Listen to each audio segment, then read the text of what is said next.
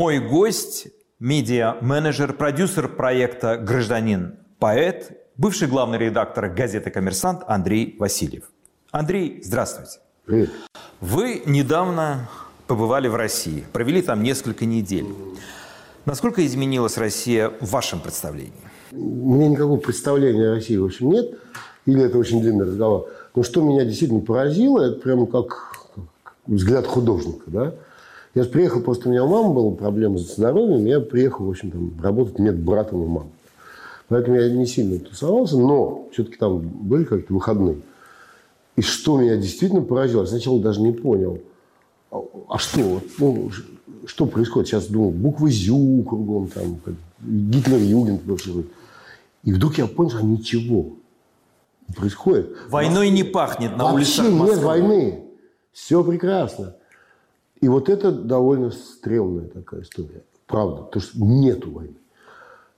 И это очень, конечно, прибивало меня к асфальту. То есть вы имеете в виду, люди сидят в ресторанах, кафе, и Да. никаких признаков того, что страна в это время Вот мы все время... воюет э, с огромной другой страной, Украины, это не читается Вот, никак и нигде. Да, и вот мы все смеялись над э, тупой советской пропагандой, да, а нифига, она оказалась не тупая. А что вы думаете о поддержке войны в России? Я не пытаюсь ссылаться на какую-то статистику или на какие-то опросы, потому что во время военной диктатуры все опросы и статистика нерелевантны. Но вот по вашим ощущениям, действительно ли большая часть населения поддерживает эту войну? А, Вот правильно сказали слово население, да? Вот, вот я очень отличаю там слово люди, да, и, и население. Любое население, я думаю, в любой стране, да, оно хочет комфорта. И как бы либо поддерживать, либо вообще не обращать внимания на войну, это очень комфортное состояние души. И, естественно, ну, люди, хрен на блюде, выбирают для себя комфортное состояние. И поэтому проще, например, смотреть э, Соловьева и считать, что он говорит правду. Или вообще ничего не смотреть тоже. Это прикольно, это, ну, к сожалению, так.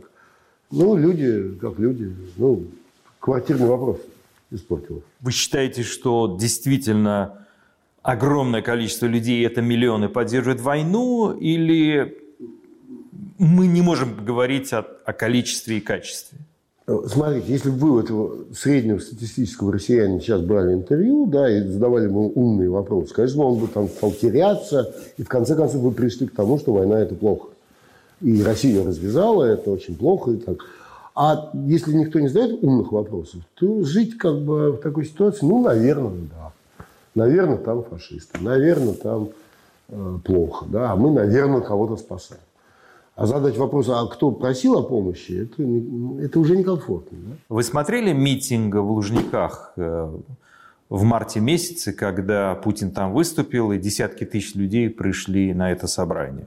Ну, Вот эта картинка как- как-то перевернула ваше представление о России? нет, абсолютно нет, потому что таких митингов, в том числе и в Лужниках, на Поклонной горе в 2012 году, там, перед выборами Путина, когда согнали пьяных каких-то быдло, и оно там на Поклонной горе, и Путин там слезу пустил, и он еще говорил, что умрем же под Москвой. У нас даже в «Гражданин поэт» про это был даже номер. Я говорю, ты что, офигел вообще? Ну, ты будущий президент, ты заставляешь людей умирать под Москвой, а люди аплодируют. А что им не аплодировать? Им там налили, бабла дали. Вот. Так что для меня это был абсолютно не новый митинг. А, Таких было полно. Но это был первый митинг, который откровенно был собран для того, чтобы по- поддержку в войне, войне получить. Чтоб еще раз. Одиннадцатый год, какой-то февраль, на Поклонной горе будущий президент России сказал, цитирую Лермонтова, «И умереть мы обещали, и клятву верности сдержали, мы в Бородинский бой». Ну, если бы я был его каким-то, ну, я Павликом Релейшином, да, я бы сказал, Владимир Владимирович, ты не офигел? Ты что говоришь, 21 век? Кто тебе обещал умереть под Москвой? Так что риторика эта, в общем, она давно. В нашей программе совсем недавно Альфред Хох, когда его спросил, что сегодня происходит в России, у власти фашистский режим а, или нечто другое. На что Кок сказал, что это мафиозное государство. Тот редкий случай в истории, когда во главе страны стала некая русская Коза Ностра, и такого в мировой истории еще не было. Вот что в России сегодня? Вы можете ответить? Остроумный у меня ответ. В России сегодня то же, что всегда. Исключая только период, условно говоря, 10 лет 90-х. Всю жизнь. А при Иване Грозном не была Коза Ностра, а при а при Петре Первом не была мост. Всю жизнь, всю жизнь русский народ богоносец всегда имел э, во рту член чей-нибудь. Или в заднице тоже, кстати. К сожалению, это, если мы посмотрим на нашу историю, ой, стоп, историю России, давайте не будем, наша, то всю жизнь он стоял на коленях, этот народ, перед кем-то. Причем ему было пофигу перед кем. Завоевал бы Гитлер, он бы перед Гитлером стоял. К сожалению, так. Ничего принципиально не изменилось. Изменилась просто установка власти. Да? Вот теперь у нас ну, прикольно воевать. Смотрите, экономическая ситуация в стране ухудшается. Об этом даже заявляют сторонники Путина. Откровенно об этом говорят. На ваш взгляд, нищета или массовая безработица – это есть угроза режиму Путина? Или э, нищий человек, э, управляемый, а. манипулируемый и совершенно не ну, представляет ну, угрозы? Ну, интересно, там 30-е годы прошлого века или даже послевоенные годы, когда голод был гораздо больше, даже говорят, чем во время войны. И что, была угроза это Сталина? Нет. Ну, советский народ богоносец стоял на коленях, стоял.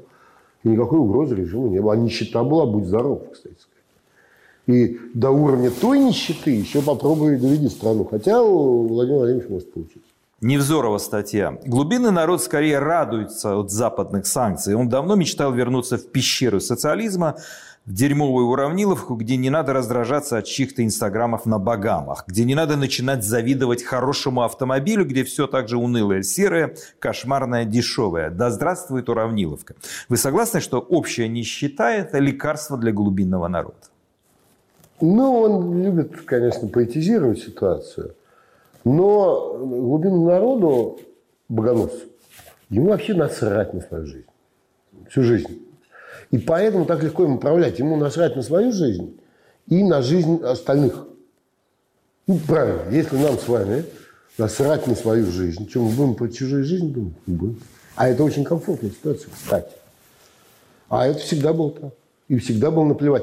Единственное, когда в 90-е годы, когда народу богоносцу сказали, или показали простую истину, как потопаешь, так полопаешь, и вообще-то, и сказали, вот если ты будешь работать на кого-то, не на кого-то, там, не просто работать, у тебя получится, все, получишь там вместо своей «Жигулей» там что-то такое, получше, вот, ну, какую-то зарплату, там, мобильный телефон. И, и люди стали это делать, да, но они очень раздражались. Чуть меня работать заставляют. И пришел Путин и сказал, дать людям все. А, кстати, все ему накопили 90-е годы, кстати. Ну, это мы знаем. На самом деле, что он так гулял по роялю. Когда он пришел к власти, там все было вообще в порядке. И от кризиса 98 -го года Россия оправилась вот так. Там через 9 месяцев никто уже забыли про этот кризис, про дефолт. А кризис 2008 года Россия отправиться не может до сих пор только его усугубляет. Опишите первые ваши минуты, когда вы узнали, что полетели баллистические ракеты по украинским городам. Слушайте, это очень такая специфическая вещь. Когда я просто вот когда я узнал, а, что началась война, я проснулся, меня сын разбудил, говорит, папа, привет, война. Спустился со второго этажа. Что я сделал? Я уехал в Вильнюс. Немедленно. Почему? Очень прагматично. Во-первых, я понял, что я залипну на телеке, ну и буду бухать там, сутки, например, да. А, а там я уехал, жил в гостинице, телек там, ну, ну как бы, и гулял просто, я был в дикой истерике, конечно, в дикой. И я, слава богу, я два дня, два дня я э, ну, не видел телевизора. Я таким образом как бы, ну, надел презерватив так, на голову. И потом Вильнюс все-таки менее депрессивный город, чем Рига. Рига очень державный такой, еще людей мало. А там он такой более как бы, деревенский, жизнь там кипит. И вот я так немножко спасся от психоза. Да? Хотя психоз, конечно, был. Так что баллистически, не баллистически, когда началась война, Во-первых, я понял, что я это знал, откровенно говоря. То есть вы думали, что она я начнется? знал, что она начнется. Я надеялся, что не начнется. Я знал, что начнется. И я знал это довольно давно. Но и я, конечно, был просто в настоящей бабской истерике. Вот так. И я просто ходил по Вильнюсу, там что-то тусил, пиво пил. Ну, телевизор не смотрел, кстати. А в телефоне у меня нет новостей. Вот так я как бы спасся. Да? Ну, как спасся? Ну, на эти два дня. Да? Понятно было, что этим кончится, конечно. Воевать не умеют, умеют только уничтожать. Да? Причем свой народ, чужой народ. Это, ну, мы об этом только что сказали. Что может, на ваш взгляд, сегодня остановить войну? Или кто? А, НАТО. Только НАТО. Только разгром. Только поражение... Разгром, конечно, да. И вообще-то, собственно говоря, вот это был шанс у России, я считаю, у Советского Союза, проиграть войну. Проиграть войну Гитлеру, а потом бы и Гитлер, и Сталин, естественно, все равно бы объединенные силы рано или поздно бы победили. И если бы Россия осталась проигравшей в той войне, она бы жила, как сейчас Германия, например, или Япония. Окей? Проигравшая страна. Италия, кстати, тоже проигравшая страна, да? Ничего так, неплохо себя чувствует. Ну, это не факт. Это сослагательным на... план, на... Ну, могла быть такая история, да? Например. А, но нет, только разгром а, войск а, может что-то э, хорошее дать России. То есть, ну, соответственно, Нюрнбергский процесс, ну и поехали, да? Вы хотите полного поражения полного, России конечно, в этой войне? Конечно. Ну, не России, российского правительства. Это единственный рецепт из этой ситуации? Я не политолог, но мне кажется так. Но это мнение, так сказать, обывателя. Выполнить вот эту вот военную операцию, как говорят в Кремле, это задача одного Путина или это коллективная задача? Был бы я, например, Валерий Соловей, я бы вам рассказал, что мои источники. А куда они денутся, когда разденутся? Ну, у Путина есть такая маниакальная идея. Эти люди а, уже сколько лет в фарватере Путина идут, потому что они друг друга, видимо, ненавидят и боятся. И пока есть хоть какой-никакой Путин, это как бы их ну, предохраняет от междоусобицы. Да? И они идут в фарватере, который им сказали, ну, господи, мы же видели этот, э, как он назывался, Совет Безопасности за два дня до войны, да? И эти все большие начальники, миллиардеры, но вам не показалось, что для них был шок, то, что он принял Был, решение, конечно, был, да, конечно. Значит, это и не единая команда, которая настроена воевать. Да это, это не команда, это, это двор, дворня, свита. Но двор а в этом смысле она единая. Двор а дворник, когда щелкнули, сказали гавкать или плясать, или на гармошке играть. Вот они это и делают, у них другого выхода нет. Конечно, они никто не хотел этой войны. Ну, может, там пару отморозков, там, например, Золотов, который вместо мозгов, я не знаю, что у него там, сера. А, ну, вот ему ну, он вообще ничего не понимает, ему пофиг.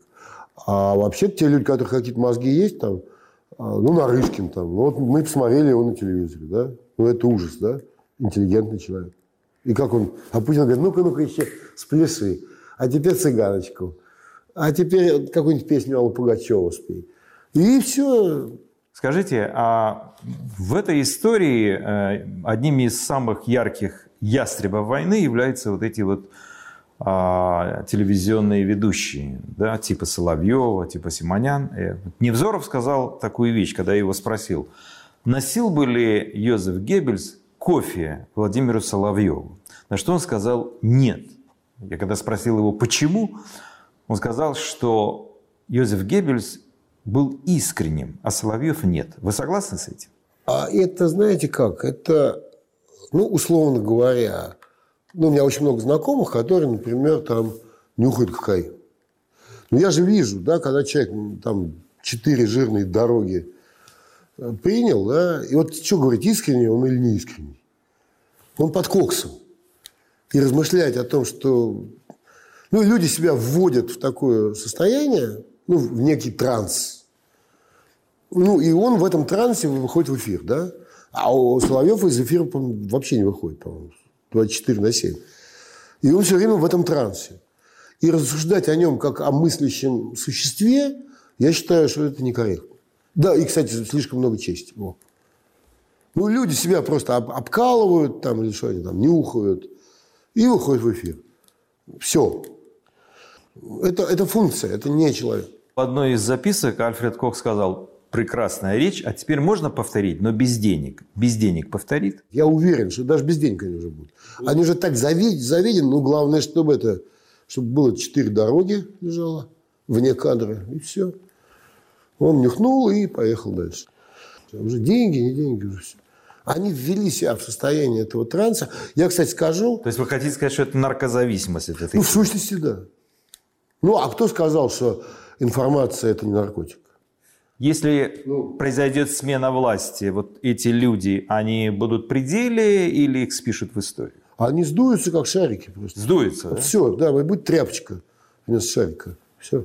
Они настолько заразились этим, ну, скажем так, пропагандистским трипером, да, ну, что они не смогут просто без него жить.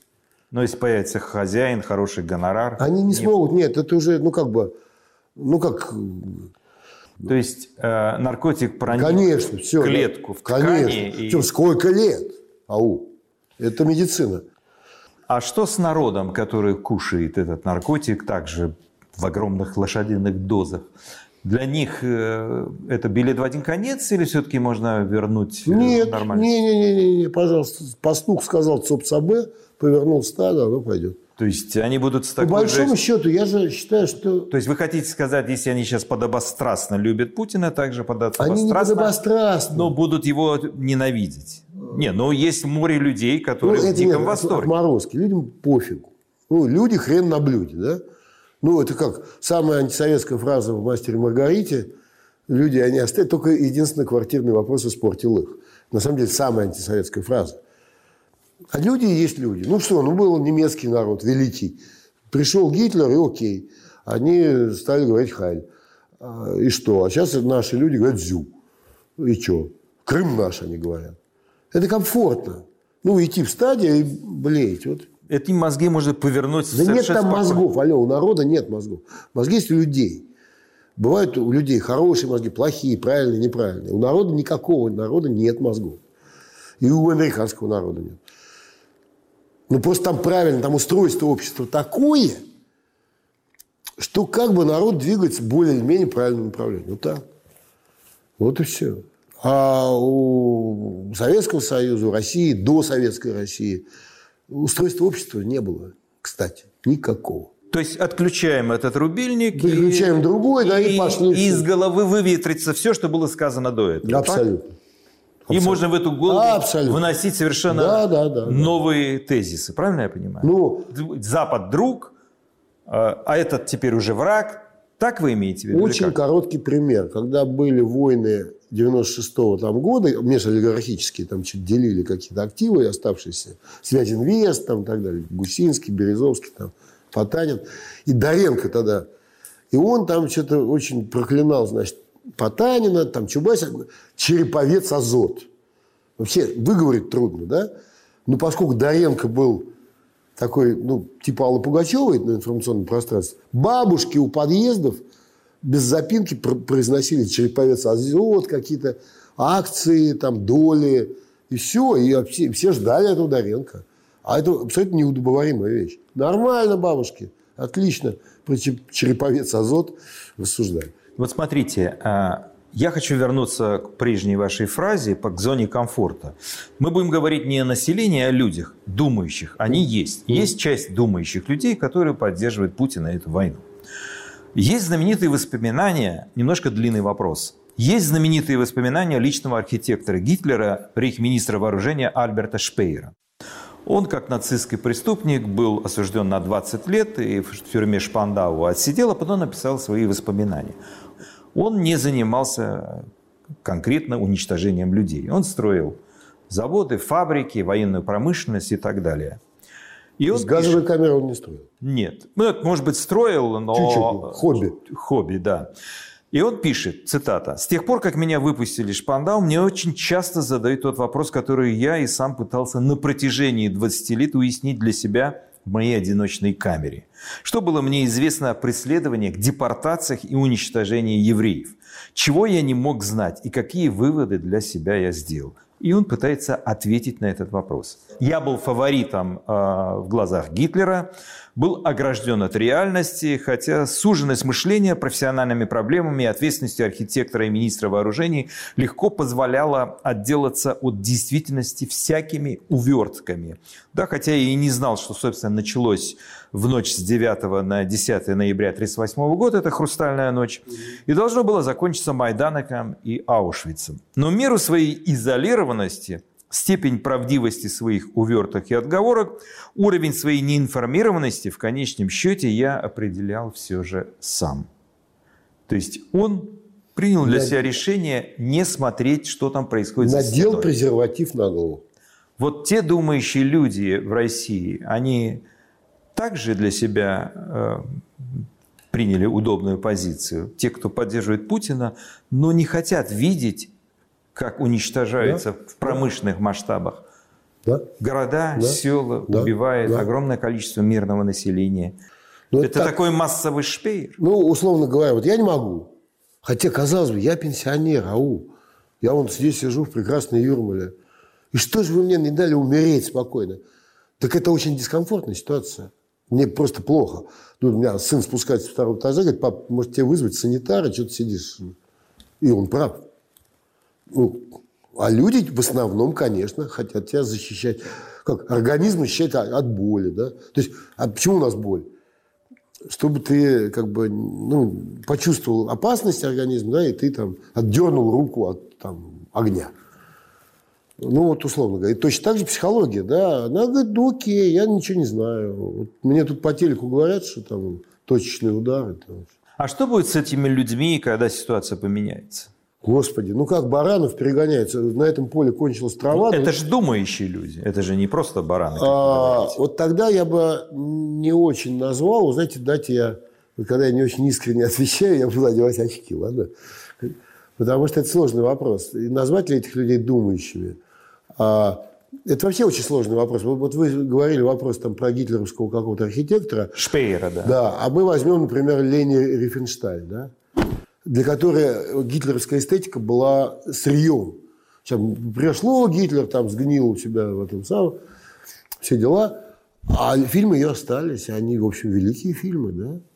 И вот опять же, что, мы будем ее осуждать или сказать, какая она крутая тетка, она сделала искусство из, из такого говна, но сделала высокое искусство. И вот люди, которые как бы называют себя думающими, но, но боятся думать, можем ли мы их называть думающими? Или они молодцы, и, может быть, он зато лепит из пластилина какие-нибудь красивые фигурки. И, может, он молодец. И то, что он отстраняется от этого ужаса. Ну, все, короче. А будет ли для таких людей, возьмем в качестве примера актера и режиссера Владимира Машкова, который нарисовал букву да, Z на фасаде здания, понял, который да. сегодня там читает лекции, ездит по Донбассу. Дочь с ним не разговаривает. Да. Вот для этих людей это будет крах? Или эти люди перевоплотятся? Давайте, давайте. Так. Я понимаю, что в мозги сложно залезть человеку, но все равно э, эти люди, они знак времени. Потому что он же не один такой, Владимир Машков. Вы знаете, Их же на самом деле очень я много. Я бы, кстати, сказать, как это в Твин Пиксе был, совы, они же не совсем птицы. Да? Вот актеры, они же не совсем люди. И поэтому я бы не брал, когда мы говорим о людях, я бы не брал актеров в виду. А, это другие. Ну, в общем, это как бы... И это я не оскорбительно говорю. Это ну, профессия такая, да. Причем сколько я лет жопа к жопе с Мишей Ефремовым. И в, в критический момент он дико талантливый, офигенный, да, он друг, мы с ним познакомились в 78 году, когда снимались в фильме «Когда я стану великан». Причем он играл положительную роль, я отрицательную. И когда наступил критический момент с этим вот аварией, он повелся как последний. Ну вот это, поэтому я говорю, актеры не совсем люди. Поэтому да, но в то же время... Всерьез рассуждать про Машкова давайте не будем. В то же время Михаил Ефремов э, до этой истории был человек с определенной гражданской позицией, и участие в вашем проекте как раз говорил о том, что он, в общем-то, нет. То есть почему? Ему нравился проект, он хороший актер, ему нравился этот проект. Ну, и был дядя Андрюша, который на себя, если что, примет э, удар молнии. То есть вы хотите сказать, Я... что э, то, что он читал, это не соответствует? Не, ему это эстетически очень нравилось, он нравилось. думал. Но это была абсолютно безопасная ситуация, в общем дело. Но некоторые считают, что ему это... дали большой срок именно потому, что нет, он это... принадлежал нет, к оппозиционному нет, лагерю. Нет, это не так. Нет, конечно, нет. А почему ему дали большой срок? А потому что сам мудак. Он сам себе его нарисовал. Дали два с половиной года. И то, может быть, даже поселение.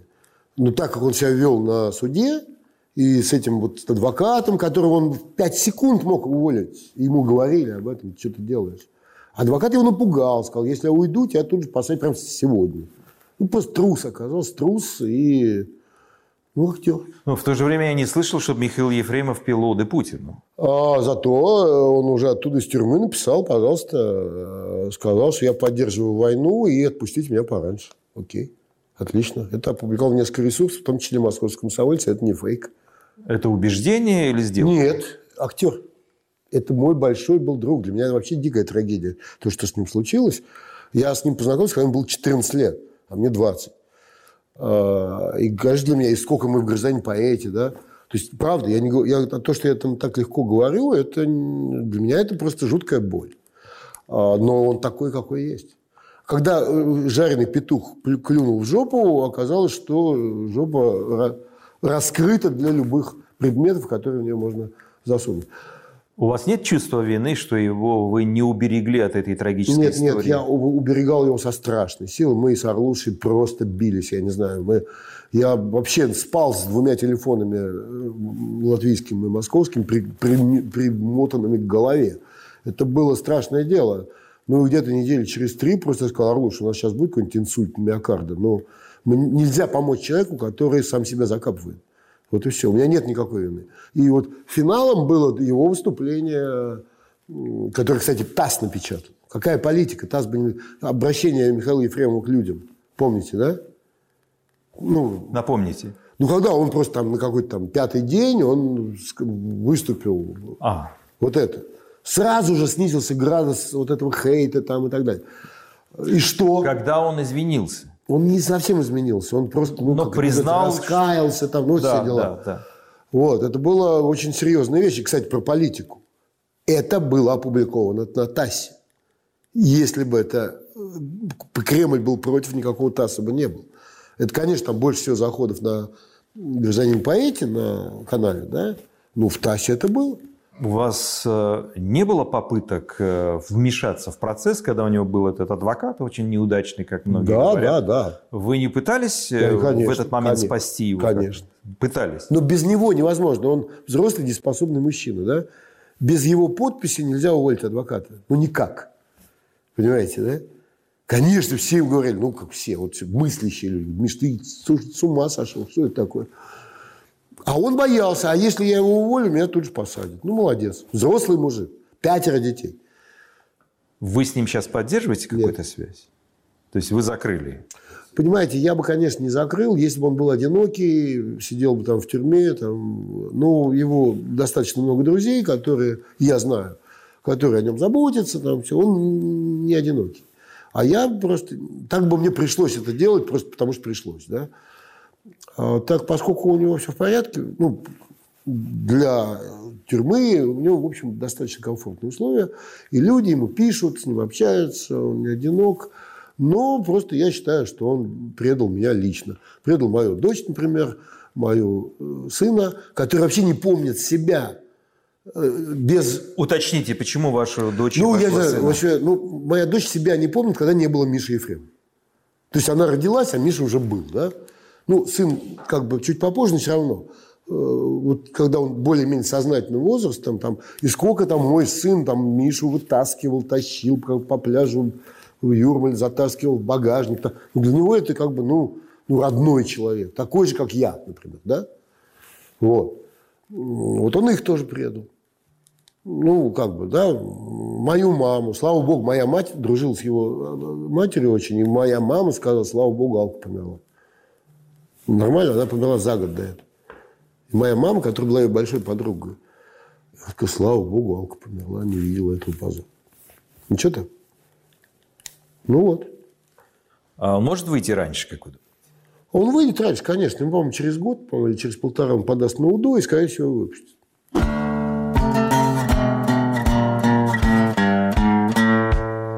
Что сейчас происходит с российской журналистикой? Я некомпетентен отвечать на этот вопрос, потому что журналистика перешла вот в интернет-пространство, а я в нем, честно говоря, не чувствую себя профессионалом. Ну, мне лично, ну, вкусово, очень не нравится то, что делает свободная пресса, нам, условно говоря, в Ютубе, да, мне очень не нравится. Это все дико непрофессионально, по-моему. А с другой стороны, кто я такой? Э, вот смотришь там, знаешь, там за два часа там 700 тысяч просмотров. Ну и что? В конце концов, журналистика тоже, в общем, по большому счету, обслуживающий персонал, да, обслуживает ну, свою аудиторию. Если людям это нравится, э, я не являюсь аудиторией, по большому счету. А на но, ваш, на но, ваш... но мне кажется, это все очень непрофессионально, очень однообразно, скучно. Ну, там, условно говоря, вот сегодня вы меня берете интервью, а я говорю, а вы завтра ко мне приходите на канал и будете мне давать интервью. А говорить вы будете то же самое, собственно, что услышали от меня, да? А я то, что услышал от вас. Вот это все, пожалуйста. Э, ну, я так считаю. Но, опять же, кто я такой? Ау. Э, я не участник процесса. Я смотрю на это, как с лавочки смотрит обыватель. А вы можете сказать, э, когда российская журналистика переживала самый мощный подъем, лучшая эпоха какая была? Э, конечно, 90-й год. 90-й Конечно. Почему? А был вызов. Окей. Были враги, были друзья, были, кстати, владельцы. Вот условно говоря, у меня был владелец Березовский. Он говорил, что я должен бороться с кровавым режимом. А я говорил, что это противоречит э, формату издательского дома. А, если мы будем бороться с режимом, окей, борись, Боря, ты владелец. Только я, я не люблю бороться. Я, я журналист, я не политик. И ничего, нормально. Ну, нелегко было. Но была газета, которая была, с одной стороны, никогда. В общем, можно даже ее назвать там, оппозиционной властью, хотя это не очень правильно. Но мы были в социуме. Нам давали рекламу, там, ВТБ, я не знаю, Сбербанк, все дела. Там, меня звали на какие-то посиделки с Путиным. Хотя доброго слова от меня Путин никакого не слышал. Это вызов. И, а и с Ельцином то же самое. Там, ну, как... Э, ну, вот я был начальником программы «Время». Да? И что, мы не гнобили президента? Что гнобили. Окей. А с Березовским Конечно, прошло уже много лет. Э, вы сейчас вспоминаете эту работу. Она была не бесконфликтная, как понятно. Ну, это нормально. Это, это... Ну, то есть, э, это была битва за каждую строку? Нет, ну, не, так, не так драматично. Не нет. так драматично? Нет, нет, нет. Но ну, вы... это нормально. Ну, как? Ну, человек владелец. Там у нас был очень классный момент, когда он иногда там срываясь, говорит, я тебе, Вася, плачу такие бабки. Стоп. Стоп. Сколько ты мне платишь? Ну, сколько там я получал? Ну, в год там, ну, хожу, 800 тысяч там долларов, да? Я говорю, ты мне платишь 800, а я тебе сколько? Вот я тебе за прошлый год принес 15 миллионов. Кто кому платит будет? И он так... Ну, это нормальный разговор, правильно? Почему вы не остались в профессии? Есть ваши сверстники, тот же Алексей Венедиктов, Евгений Киселев, э, а, тот же Дмитрий Муратов, ну пусть он младше, но все равно человек вашего ну, ладно, поколения. уже, конечно, да. Да, почему не остались в профессии, они остались, а вы нет? Почему сошлись а, Я даже, кстати сказать, когда давал интервью Венедиктову, мы сидели, большое интервью, и там еще была у него такая фаворитка такая, Рябцева как-то, Леся, по-моему, звали, да? Была такая. Да. А я приехал, я даже не знал, кто такой, там скандал, что у него там Леся Рябцева. И они вдвоем брали. Ну, я не знаю, вот сидит девочка, сидит. Да? И она меня спросила, а как же, вот, я говорю, я считаю, я не вижу применения в этом информационном, скажем, пространстве, не вижу применения для себя. Ну, правда, не вижу. По разным причинам. В частности, я считаю, что я просто физически стар. Потому что руководитель большого основания должен предлагать какие-то новые идеи, а я цепляюсь за старые. Говорит, а как же Алексей Алексеевич? Вот. я прям в эфире говорю, Алексей Алексеевич, девочка, человек. А можно мягче это сказать? Нет, нельзя. Я же в хорошем смысле. Да, это исключение, такие люди. И я в этом смысле, и Муратов, но как, а я нет. И, может быть, такие люди должны удерживаться, кстати. И тут возраст ни при чем. Это установка такая. Вы сказали, что лучшие годы в журналистике это были 90-е. Да. Но напомню вам другую историю. В 1996 году многие либеральные, независимые, альтернативные журналисты поддержали Ельцина против Зюганова. Сегодня попрекают, что вот тогда журналистика российская пошла на компромисс И с того момента теперь нечего пенять на судьбу. Вы мне скажите, а вот что вы на это скажете? А ручки-то вот они. Я не работал тогда журналистом как раз. Но это была ошибка в 96 году поддержать. А, но я хочу сказать, что, кстати сказать, издательский дом «Коммерсант», а именно в этот момент я не имел к нему никакого отношения, такие занимал свою абсолютно независимую позицию.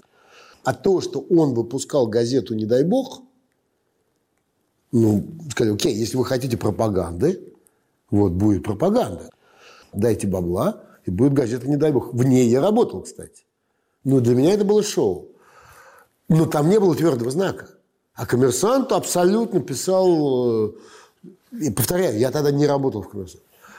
Но вы бы тогда поддержали бы Ельцина? Нет, я, Нет. Ну, я не могу. То есть вы оставались бы в стороне? Я не, я не в стороне. Как в стороне? Я просто писал то, что есть. Кстати сказать, меня, что меня уволили с начальником программы «Время»-то? Меня же взяли туда, чтобы поднимать, поднимать э, журналистику, которая зомбирована после выборов. И я пришел, доктор Айболит, и через два месяца оказалось, что мне надо опять заниматься пропагандой. Я сказал, я не буду. Но если подытожить, это была тогда ошибка или нет? Как вы считаете? Ошибкой, да, но, но это как бы я никогда не буду осуждать коллег за это, потому что ну, независимая журналистика была очень молодая. Ну, правда, ну, спутали дорогу там, я не знаю. И же искренне, они же, журналисты, очень не хотели возвращения коммунизма, коммунистов, да, и я не хотел. Я очень этого боялся. Кстати, то и моя ошибка личная, просто она как бы не, от, не, не отложилась, ну, не оставила следа, так сказать, в журналистике. Потому что газета «Не дай бог» это не была журналистика, это был чисто пропаганда. И мы все знаем. Так вот, и я действительно думал, что это будет катастрофа, придут коммунисты. Кстати, не был бы это катастроф. Они пришли, обосрались, естественно, потому что они не умеют ничего делать. Как, кстати, там, например, в Италии после войны очень большой сильный коммунист. Кстати, мэр э, города Рима был коммунист. Ну и что он там продержал? ну, 50-е годы это было... Не, какой 50 в 45-м. Но после войны было популярное левое движение. Да, да, и чего? Поскольку левые не умеют делать ничего, они все обосрались во всем мире, и все, и где оно левое движение. То есть оно существует где-то на периферии политики, ну, я думаю, существует, существует. Дай бог. А, ну, для обострения, так сказать, для, перчин, для перчинки. Считается, что в идеале журналист, э, когда он задает вопросы, сложно определить, за кого он. Это считается как бы эталон журналистики. Вы могли бы сказать, что с такими журналистами вы работали и встречались? Конечно. То Конечно. Есть невозможно определить, за кого он. А, а нет, нет. Если он за кого-то, то, конечно, сразу определишь. Ну, опять, не, не бабушка у телевизора, а вот вы определите. А журналист вообще не должен быть ни за кого и ни против кого. То есть такие журналисты ваши... Это и есть журналист. Вы Нет, такими... дома со своей мамой, Нет, с тещей. это понятно. Вы с такими журналистами работаете? Конечно. Конечно. Фамилии называть не обязательно. Э, ну, как сказать, ну, там, условно говоря, ну, я никогда не работал с Леонидом Парфеновым, но он был такой. Например.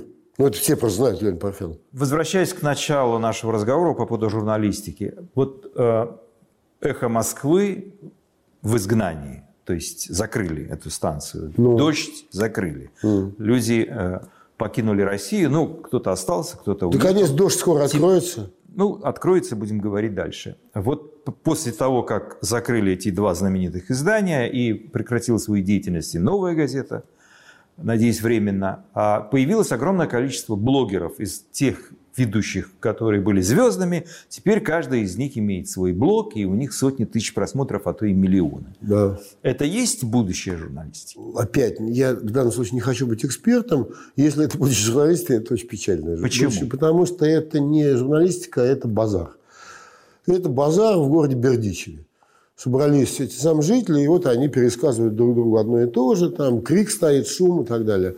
А то, что просмотров дофига, как говорил Пушкин, Публика имеет здравый смысл, но отношение вкуса не гугу. Но в то же время есть, э, условно говоря, а, издания или э, платформы, где не только высказывания, но и подается информация, анализируется. Ну, да, да. Вот в том есть, числе, кстати, ваша. Есть э, интернет-издание «Редакция», которое ведет Я не видел. Пивоваров.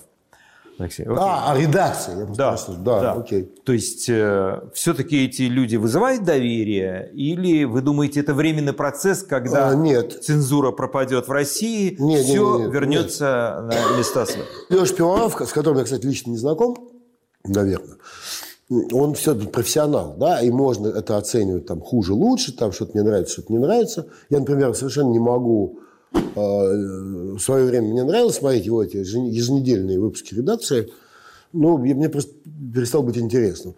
Но это профессия, он профессионал. А он делает действительно, это формат. Это формат, у него есть своя сетка, это действительно канал, а не бла-бла-бла. Это правда. А дальше нравится мне, не нравится, можно уже говорить профессионально на эту тему, да? Лучше, хуже. Но это таких же очень мало.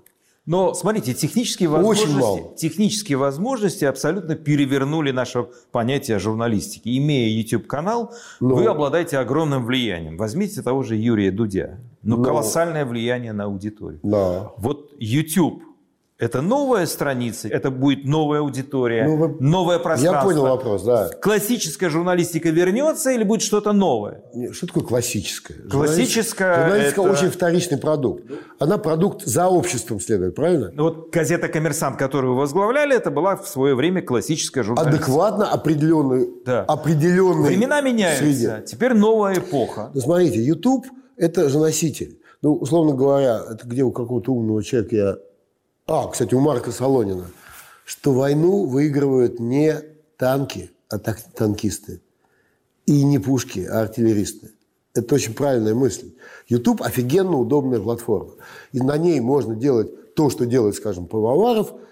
Это профессиональный канал. А можно делать распавшийся дождь, там дикое количество людей. Они могут даже объединены быть. Ну, скажем, вот «Живой гвоздь». Называется это все «Живой гвоздь». Но на самом деле это просто очень разные люди, без согласования с друг с другом, что-то там они трендят. Это не канал, это просто вот ну, я сижу и на заваленке, и рассказываю односельчанам, что я думаю. Просто сейчас очень большой спрос на информацию. Это же формирует общественное мнение, Да. в том числе. Да. Да его как угодно можно формировать. Ну, ну, как сказать, ну, можно встать на трибуну и пукнуть, да, и у тебя будет дикое количество миллионов просмотров. Теоретически может быть, а почему нет? Да? Ну, это что, будет журналистика? Нет. Я повторяю, это носитель, это средство. Э, э, ну, это пушка, а куда ты ее повернешь? Мне кажется, ну, я сейчас похож на брюжащую бабку, бабку, да, это правда. Ну, а что делать? Мне 64 года. Вот, но то, что делают ребята, которые, например, те же ребята, которые делают в составе «Дождя», ну, они были в формате. Там было, почему он выходит в понедельник, а это во вторник. А сейчас все в разнобой, мне кажется, это базар Кнессет. Вы второй раз в одну и ту же реку можете войти? Наверное, нет. Если вам предложат. Ну, за шиворот. Нет, если за шиворот... Что вы будете строить? Второй коммерсант или будет что-то новое? Э, Я бы хотел, чтобы у меня был какой-нибудь очень клевый начальник. Начальник. Да. Кстати, это же Яковлев придумал, не я придумал. Сейчас считается, что Васильев такой весь из себя основатель коммерсанта. Нифига. Яковлев сделал невозможное. Он сделал газету независимую, неподцензурную при attention, при советской власти. Когда он мне предложил там работать, сказал, Володь, ты сошел с ума? Какая нахрен независимая может быть пресса? Речь идет о газете «Коммерсант». Да, он перевернул вообще все. И я в это не верил, кстати. Но он взял меня за шиворот. Ну, с другой стороны, купил, наверное, длинным рублем. Неважно. И туда меня ввел, и я ему дико за это признателен. Я не верил ни секунды, что возможно. Вот что, вот если у меня будет такой начальник, то я, там, задрав штаны, пойду за комсомолом. Вот так. Что будете строить? Печатное издание или мультимедиа? Да мне пофигу, я что скажут. То есть э, Но мне нужен начальник. неограниченные возможности. Да, наверное, они всегда не ограничены. Но я очень просто дело в том, что я такой перфекционист, это, в общем, практически болезнь. Если меня вот заставить что-то делать, я буду делать дико Но, добросовестно. но когда вы ушли из журналистики, тогда еще не было э, таких э, разнообразных платформ. Инстаграм раз, Нет, да. э, Твиттер два, Да, да, YouTube конечно. три, Да. сайты четыре, э, ТикТок даже тот же. Да еще тогда не было ТикТока. Да, и не появится было. еще что-то новое. Ну. Но вы это все сумеете обхватить? Ну, есть заставить способ, да? Есть Вы-. Но я вообще-то я ушел в том Вы числе. разберетесь в этом. Э, Ну, если заставят, конечно. Три совета молодым начинающим журналистам. Ребята, не ходите в журналистику никогда. Правда. Потому что заработать там, действительно хорошо заработать, как заработал я, это такие единичные случаи. И кроме того, что от вас будет дурно пахнуть изо рта, нифига вы на этом не заработаете. То есть вынесли приговор? Нет. Ну, совет дедушки АУ. Ну, что, алло. Разве можно прислушиваться? Всерьез. Что произошло с Владимиром Познером, на ваш взгляд? Вот он э, ничего не говорит про то эту самое... войну, а в то же время он считался одним из авторитетных вообще журналистов. Да, то же самое, что со мной.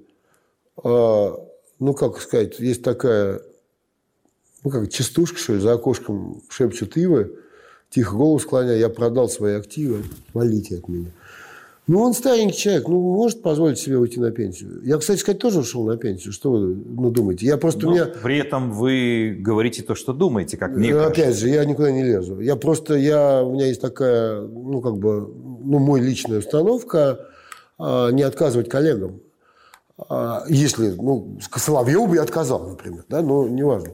А в принципе нет. Хотя, в общем, честно говоря, я сам я никуда не лезу и и отвалите от меня, честно. Я на пенсии, я честно прожил свою журналистскую жизнь. И даже гражданин поэтовскую жизнь тоже довольно честно. Но он сидит все, где он там сидит? В Париже в своем любимом, или там в Нью-Йорке в своем любимом. Или, может быть, вот он живет. Ну, видели в Москве его несколько дней назад. Ну, хорошо в Москве. Ну, то есть вы думаете, что он устал?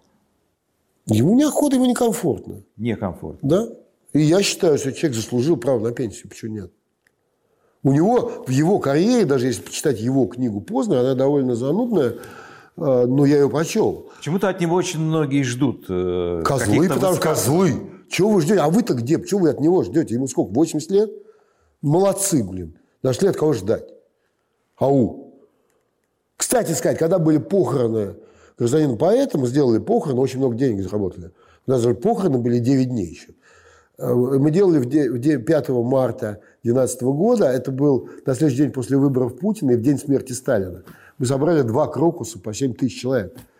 И у нас была сборная солянка, были там буквально от Ксении Собчак вместо Миши до Познера. Илья Хиджакова, и Андрей Кончаловский. Там дофига был, и Гарик Сукачев.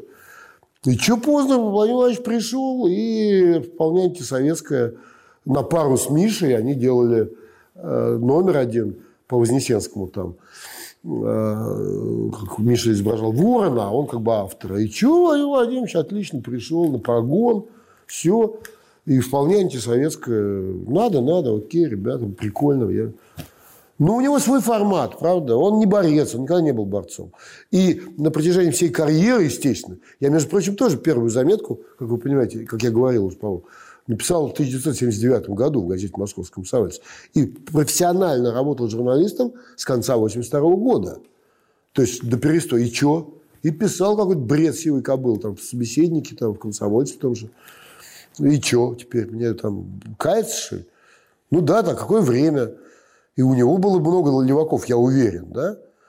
Но, на мой взгляд, э, просто человек в данной ситуации имеет право уйти на заслуженный отдых. Пенсию, кстати, придумал кто?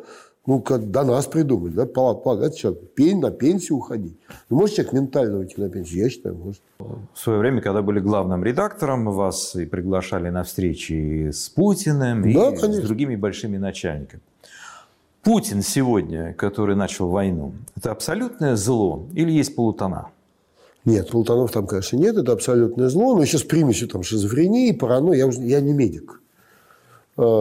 А, там, вот я могу сейчас сказать, ну, вот цельная история, если не понравится. В свое время там что-то я давал интервью Жене Альбац по поводу смерти Березовского. Большое интервью. И я ей говорю, Жень, ты же вот связана с медициной. В свое время она писала статьи про медицину, там не очень полно ученых каких-то. Мы с ней в московских новостях в одной комнате вообще сидели. Я говорю, слушай, заряди каких-то профессоров, психологов. Пусть они посмотрят речи Путина и вынесут диагноз. Ну, кто-то, может, в анониме, да, там. Это же, скорее всего, это какая-то болезнь. И профессиональные какие-то врачи, психиатры, они могут сказать, да, это там шизофрения 7Б, например, да. Она говорит, о, классная идея. Она зарядила, а у нее есть какие-то офигенные академики академических наук там. И она мне перезвонит, говорит, ты знаешь, они посмотрели, я сделал выборки какие-то. И все сказали, что нет. Вменяемый человек. Просто сволочь. Вы, когда с ним встречались, вы как на него смотрели? Никак. Иллюзий у меня никогда Но он не было. производил впечатление яркого, На меня нет, ли- нет. На Но он умеет, но, но он умеет, да. Ну, на меня ты хрен произведешь впечатление. ау. Сегодня он главное зло на планете, потому что Ну, конечно. угрожает Да, ядерным да, оружием да, и да, так далее, конечно. и погубил десятки тысяч людей. А в чем гениальность Путина? Нет, гениальности Не у него никакой нету, а это просто оголтелое... Это, кстати, не, не новая мысль. Все говорят, что против жлоба надо делать, жло- действовать жлобскими способами. Ну, собственно, все это Европа проходила в 30-е годы.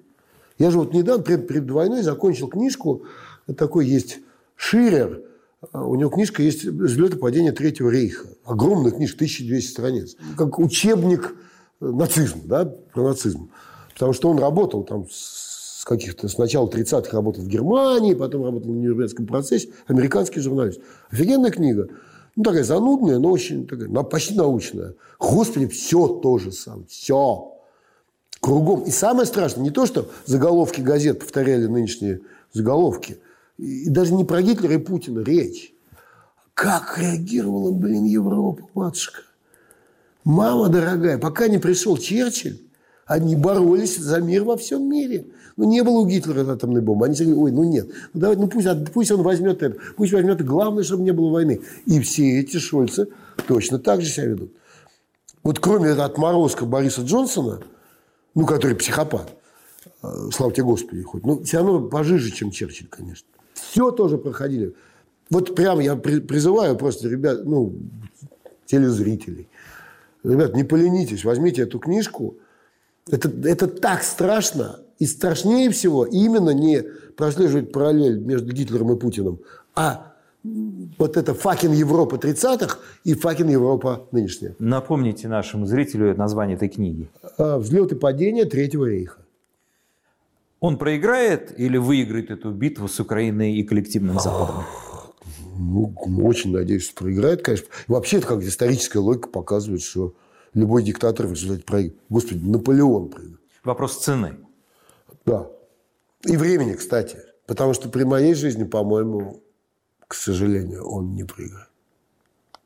Ну, если только не помрет. И тоже не факт, кстати, а дело его будет жить. То есть вариант табакерки вы не предусматриваете? Предусматриваю. Предусматриваете. Да, но только а кто останется-то, алло? Он же очень грамотно зачистил вообще все политические силы в стране. Опередили мой следующий вопрос. Э, Можно ли говорить, что Путин гениальный селекционер, некий такой Мичурин естественного отбора, сумел зашить рот всему чиновничеству, просто на зависть любому другому диктатору? Так неохота говорить про него что-нибудь хорошее. Ну, вроде как вы правы, получается. Гениальный селекционер. Да, слушай, давайте не будем слово гениально. Может, там стечение обстоятельств, там, ДДД. Не знаю, слушайте, это такая сложная фигня. Э, Ну как, можно сказать гениальный убийца? Не знаю, ну, условно говоря. Ну, может, можно. Что вы можете сказать о феномене э, Владимира Зеленского, который сегодня одна из главных фигур мировой политики? Ну, офигенный. Но вы ожидали, что этот человек э, вот в такие э, трагические Кон- дни конечно, минуты- нет, конечно, нет. И можно теперь рассуждать постфактум. этот человек, как и Путин, двигает европейскую историю? Да, да, да. да. Не знаю, ожидать, я бы не смог от него ожидать. Я не, не- не сильно был с ним знаком, там, еле-еле, но правда, это офигенно. Вот то, что Путин начал войну, для меня не стало неожиданностью, условно говоря. Я очень не хотел этого, так далее, надеялся, что этого не будет, но а вот то, что с Зеленским произошло, честно говоря, это абсолютно неожиданность. И, кстати, приятная неожиданность. Андрей, спасибо вам за общение. Вам спасибо. Моим гостем был медиа-менеджер, продюсер проекта «Гражданин-поэт» и бывший главный редактор газеты «Коммерсант» Андрей Васильев. Вавилон, Москва. Елена Фанайлова в политическом кабаре эпохи Инстаграма. Художник за работой. Искусство в эпоху гибридных войн и фашизоидных политических режимов. Репортажи из русской глубинки и стран Центральной Европы. Мегаполис Москва как радио Вавилон. Современный звук, неожиданные сюжеты, разные голоса. В эфире в воскресенье в 19.05 с повторами в течение недели. Если вы испытываете трудности с доступом к сайтам Радио Свобода, свобода.орг, сибреал.орг и севреал.орг, воспользуйтесь VPN-клиентом. Подписывайтесь на наши страницы в социальных сетях, там можно смотреть наши видео и узнавать новости. Установите приложение Радио Свобода в App Store или Google Play, туда уже встроен VPN. В случае необходимости используйте зеркальные сайты, копии нашего сайта. Инструкции, как обойти блокировку на всех наших платформах. Оставайтесь с нами.